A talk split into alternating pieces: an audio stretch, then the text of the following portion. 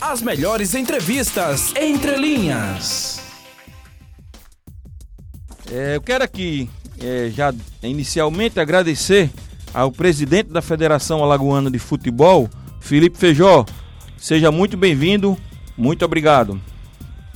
Boa tarde, Cícero. Boa tarde a todos que estão aí na bancada. Eu que agradeço o convite, é sempre um prazer estar falando contigo. É isso. Presidente, o futebol tem sido muito criticado por parte da imprensa, principalmente nacional. Tenho visto muitos comentaristas é, criticando é, o futebol por não ter parado. Na sua opinião, o futebol deve ou não parar as atividades? Olha, Cícero, é, acho que primeiro a gente precisa entender o futebol como atividade econômica, né? Não só como atividade esportiva, de entretenimento, mas uma atividade econômica que sustenta uma quantidade enorme de famílias, né? Vamos falar especificamente da nossa realidade aqui, mas estamos falando de nove clubes que jogam a competição, com no mínimo 30 atletas. É, além disso, você tem comissão técnica, roupeiro, massagista, cozinheira, é, o gandula que ganha o dinheiro dele no jogo. Então você tem a economia toda que gira ao redor do futebol, né?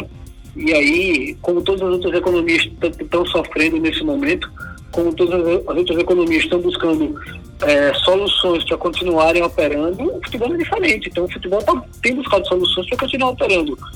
O que acontece é que talvez o futebol esteja disposto a tomar uma série de medidas maior do que outros setores estão. Ou, às vezes, até é, o futebol talvez tenha capacidade de tomar essas medidas que outros setores não têm. Então, acho que é essa é a grande questão, né? A gente sabe, entende demais o momento, se sensibiliza, estamos é, tentando ajudar da maneira que a gente pode, com campanhas de concentração, mas também, em contrapartida, a gente está fazendo tudo que é preciso e está dentro do, do, nosso alcance para que a nossa atividade não pare, para que a nossa economia do futebol não pare, né?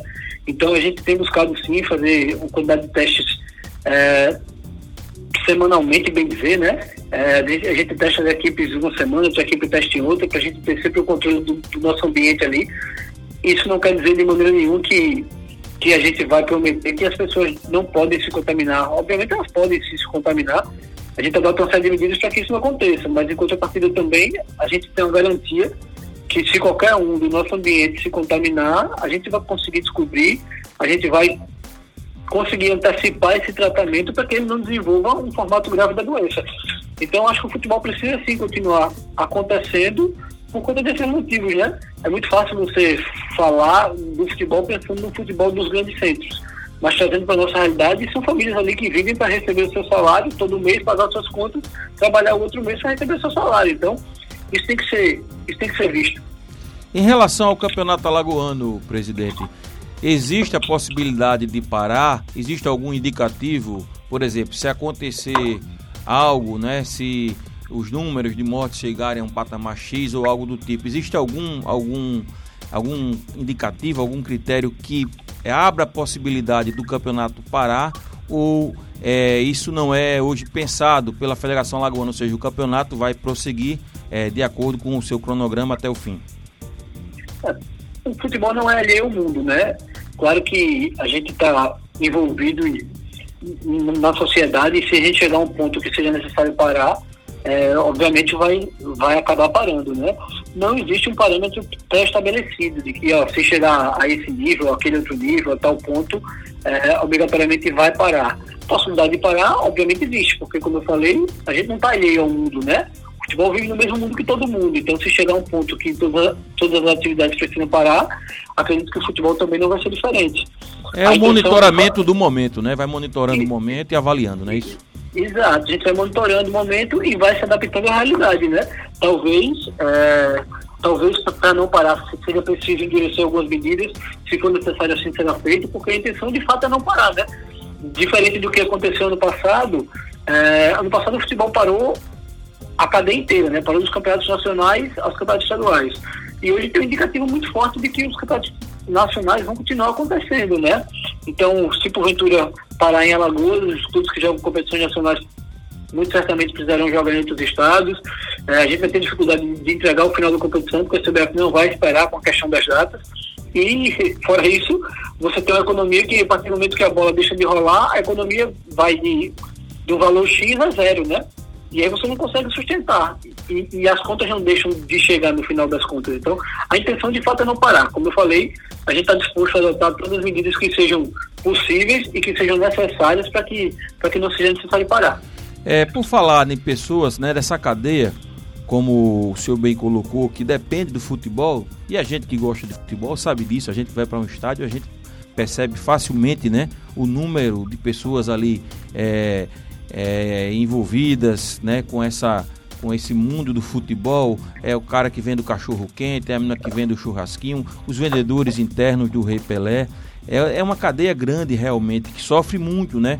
Mesmo o futebol estando atuando, mas sem torcida, essas pessoas estão sendo é, é, é penalizadas, né? Estão tendo é, dificuldades. A Federação Alagoana é, tem feito algum trabalho pergunto, Felipe, para ajudar essas pessoas que vivem ali é, no entorno do Rei Pelé, que vivem do, das partidas de futebol, sobretudo com o público? Olha, é, no primeiro momento, sim.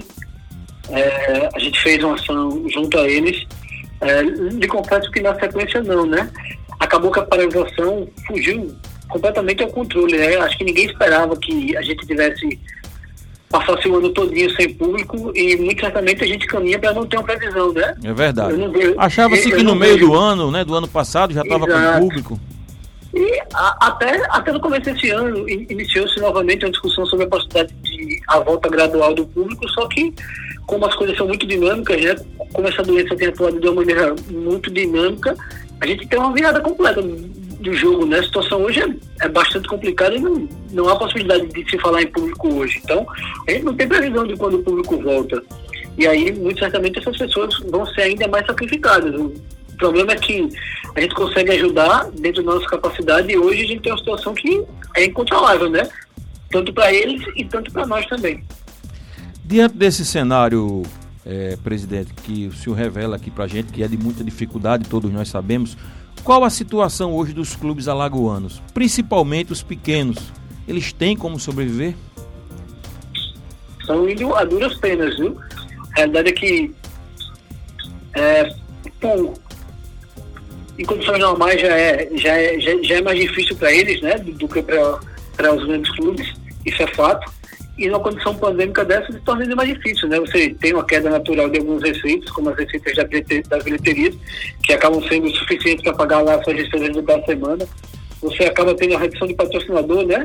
O cara que teve lá o seu comércio afetado, que ajudava, ele passa não mais a ajudar, né?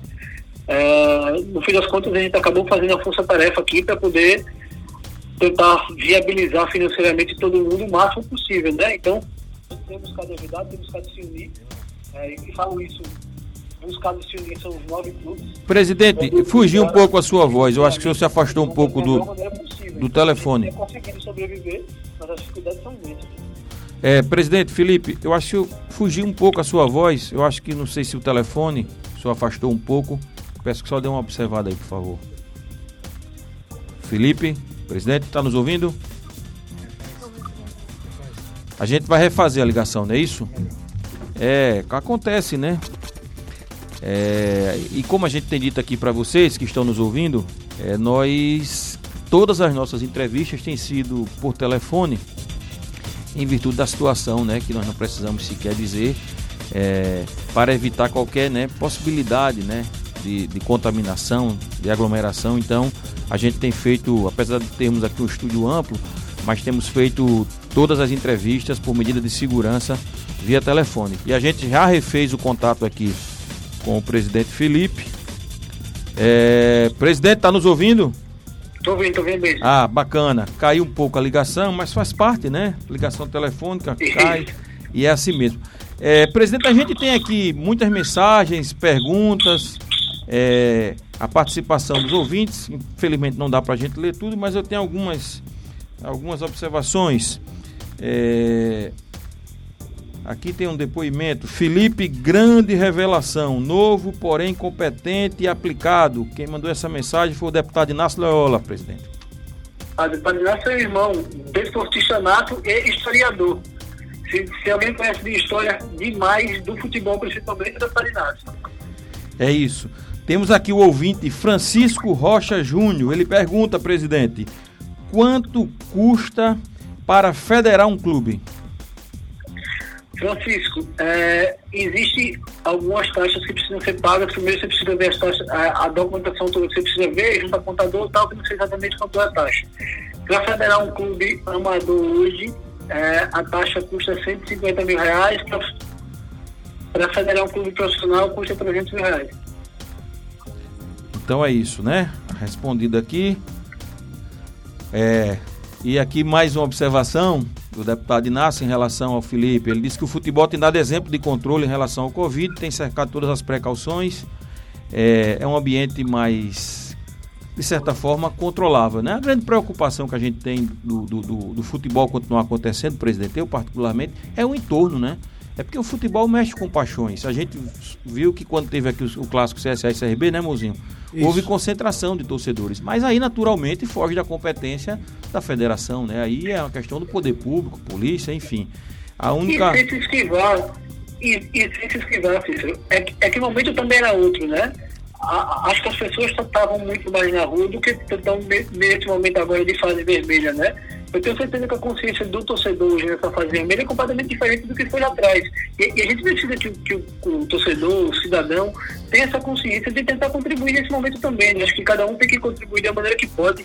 Não estou falando que ninguém vai deixar suas atividades, se não puder deixar, que todo mundo precisa continuar vivendo, né? Eu costumo dizer o seguinte, a gente tem duas opções nesse momento, ou a gente se entrega, ou a gente tenta se adaptar ao momento e conviver da melhor maneira possível, né? Enfrentando a dificuldade que está imposta pelo momento, que está imposta para todo mundo. Então acho que é isso que a gente tem que buscar fazer nesse momento. E o torcedor precisa se adaptar a esse novo momento também, não é diferente de, ninguém. É, é verdade. É é, não temos outra alternativa, né? A alternativa é, é, é se adaptar, né? E torcer para que tenhamos mais é, é, vacinas, né, para que a gente possa imunizar a população e aí ter um, uma luz né, no fim do túnel para tentar voltar, aspas, a uma suposta normalidade, que eu acho que a gente vai, vai demorar muito para isso ainda. O jornalista João Mozinho tem uma pergunta, presidente. Presidente Felipe, boa tarde. Presidente Felipe, é, essa temporada do Campeonato Brasileiro, da Série A e da Série B, terá uma novidade. É, os clubes só terão um, dois treinadores, a possibilidade de ter apenas do, dois treinadores. Como é que você vê isso daí para o futebol brasileiro, tanto para a Série A tanto, quanto para a Série B, que bateu o martelo em relação a essa decisão no dia de hoje? Eu, particularmente, gosto muito da ideia. E a, a gente já fez isso aqui em Alagoas. É, no, no, momento de não pandemia, no, ano, no campeonato do ano passado e do ano retrasado, a gente já tinha posto um limite de dois treinadores por competição. Como também a gente pôs um limite de inscrição de, jo de jogadores por equipe também por competição. Eu acho que essas medidas forçam as equipes a repensarem fazerem um melhor planejamento para a temporada, né? E a questão do limite das inscrições dos atletas também, você, tem, você tenta criar um, um, certo equilíbrio entre as equipes que têm maior condição financeira e as que têm menor condição, né? Acho que todo mundo acaba sendo forçado a planejar melhor, a acertar mais, a errar menos nas contratações. Eu, particularmente, gosto bastante da decisão. A jornalista Nicole Melo tem uma pergunta, Felipe. Boa tarde. É, presidente, do orçamento da federação hoje, qual é o percentual de investimentos para o futebol feminino? E também conta pra gente se existe projetos, né? Existem projetos a curto e longo prazo para incentivar e valorizar as mulheres no futebol? É, Mandou bem aí, viu, presidente? A Nicole Mello. Né? Demais, né? é. demais, demais. Eu não, eu, não vou, eu só não vou conseguir precisar, Nicole, exatamente quanto é o investimento no futebol feminino. É, a gente a gente faz, uma conta no final de investimento geral nas competições e nos campeonatos, né? Eu vou ficar te devendo essa resposta, mas eu vou, eu vou fazer esse levantamento e vou te falar, que eu não consigo saber de cabeça. Mas existe sim planejamento de, de desenvolvimento do futebol feminino. É, a gente passou a obrigar as equipes que jogam primeira divisão a manterem é, tipo de futebol feminino disputarem as competições femininas no, intuito de valorizar a competição, né? É, é, um, é um investimento a longo prazo, você criar, primeiro, conseguir formar uma competição forte, que seria uma, um campeonato alagoano que a gente vem fazendo ao longo dos anos, campeonato alagoano feminino, incentivar as equipes a manterem esse departamento funcionando, que é o departamento de futebol feminino, para daí então você começar a incentivar competições de categorias de base, né, do futebol feminino, a nível de, de desenvolvimento. Hoje, a gente acaba fazendo uma competição muito misturada, né? Joga a menina lá de 30 anos a menina de, de 18 anos. É, essa é nossa realidade hoje, é isso que a gente consegue abarcar, dessa maneira que a gente consegue abarcar. A gente começou a fazer também é, uma Copa. A gente hoje tem duas competições femininas no ano, o Campeonato Estadual e a Copa Rainha Marta, que a gente faz em parceria com o Estado, faz em parceria com a Celage, onde a gente abarca não só as equipes filiadas, mas as não, as não filiadas também. Isso é uma forma de oportunizar que as equipes disputam a competição, uma competição um pouco mais organizada, uma competição federada, e possibilita também que alguns garotos surjam para as equipes profissionais. A gente tem feito algumas, algumas ações pontuais ao longo do ano, fizemos ano passado uma seletiva de futebol feminino, trouxemos avaliadores de alguns clubes nacionais, junto com a CBF, junto com os senadores da seleção. Outrora, alguns anos atrás, a gente fez também uma seletiva aqui, onde trouxe os avaliadores da seleção brasileira, e foi desse movimento que surgiu a Geise, que jogou Copa do Mundo, hoje representa a no cenário nacional, surgiu a Bárbara, que está jogando aí no Botafogo. Então, a gente tem buscado oportunidade dentro das nossas dificuldades, obviamente, o futebol feminino. É, é muito pouco ainda, é muito pouco, é muito inicial ainda, é muito inicial, mas a gente precisa iniciar de algum lugar e tem buscado fazer alguma coisa nesse setor. Presidente Felipe Feijó, presidente da Federação Lagoana de Futebol, quero mais uma vez agradecer aqui a sua gentileza de atender ao nosso convite, dar explicações sobre esse esporte que é o mais apaixonante do mundo, né, o maior esporte do mundo. Então agradeço mais uma vez que a gente possa estar aqui em outras oportunidades, ao passo que deixo um espaço para suas considerações finais, por favor. Primeiro agradecer ao espaço, a você, a Nicole, a Muzinho. É considerações finais que, que eu faço, no final das contas, é para todo mundo botar a mão na consciência um pouquinho e tentar contribuir nesse momento. Né? Acho que é um momento de, de, de, solidariedade de todo mundo, de avaliar a situação, de pensar um pouquinho no próximo e a gente tentar superar isso aí. É Acho isso. que se cada um contribuir, se buscar fazer um pouquinho, a gente vai passar por isso. É uma fase ruim, mas sem, sem sombra de dúvida a gente vai passar por isso e vai sair todo mundo mais forte.